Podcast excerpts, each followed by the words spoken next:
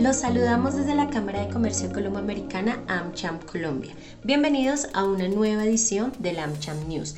Estos son los tres datos de hoy. Primero, el indicador de confianza del consumidor subió 0.8 puntos y se ubicó en 38.5% en octubre.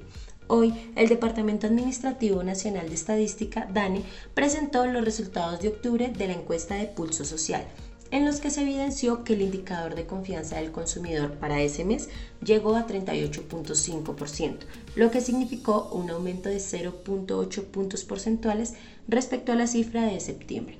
Asimismo, frente a octubre del año pasado, el indicador mejoró 4.50 puntos porcentuales. Escuchemos al director del DANE, Juan Daniel Oviedo. Estamos observando nuevamente el indicador de confianza del consumidor más alto desde que nosotros estamos haciendo la medición, que es julio del 2020, y en octubre del 2021 estamos oficializando un indicador de confianza del consumidor de 38.5 puntos, que corresponde a un incremento de 0.75 puntos frente al indicador de confianza de septiembre, que correspondía a 37.7 puntos. Segundo, se aplaza la fecha de inicio de negociaciones por el salario mínimo, aunque el ministro de Trabajo, Ángel Custodio Cabrera, había anunciado en días pasados que este 26 de noviembre iniciarían los primeros encuentros formales para la negociación del salario mínimo para el 2022, finalmente se aplazó una semana más. Este año la demora se debía a que se ampliaría la participación para tomar una decisión más formada, pues según el ministro Cabrera están esperando a que los empleadores y los trabajadores les digan a qué otros actores deben escuchar.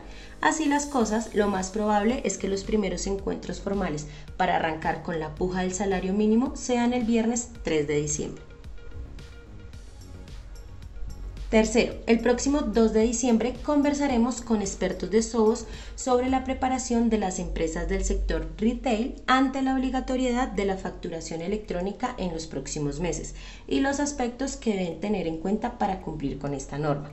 Por otro lado, también realizaremos el conversatorio Tecnología y Gobernanza, Retos y Oportunidades para la Sostenibilidad e Innovación Social el 1 de diciembre próximo, con el apoyo de Ecopetrol. Inscríbase a estos eventos virtuales en nuestra página web www.amchamcolombia.co. Hasta la próxima.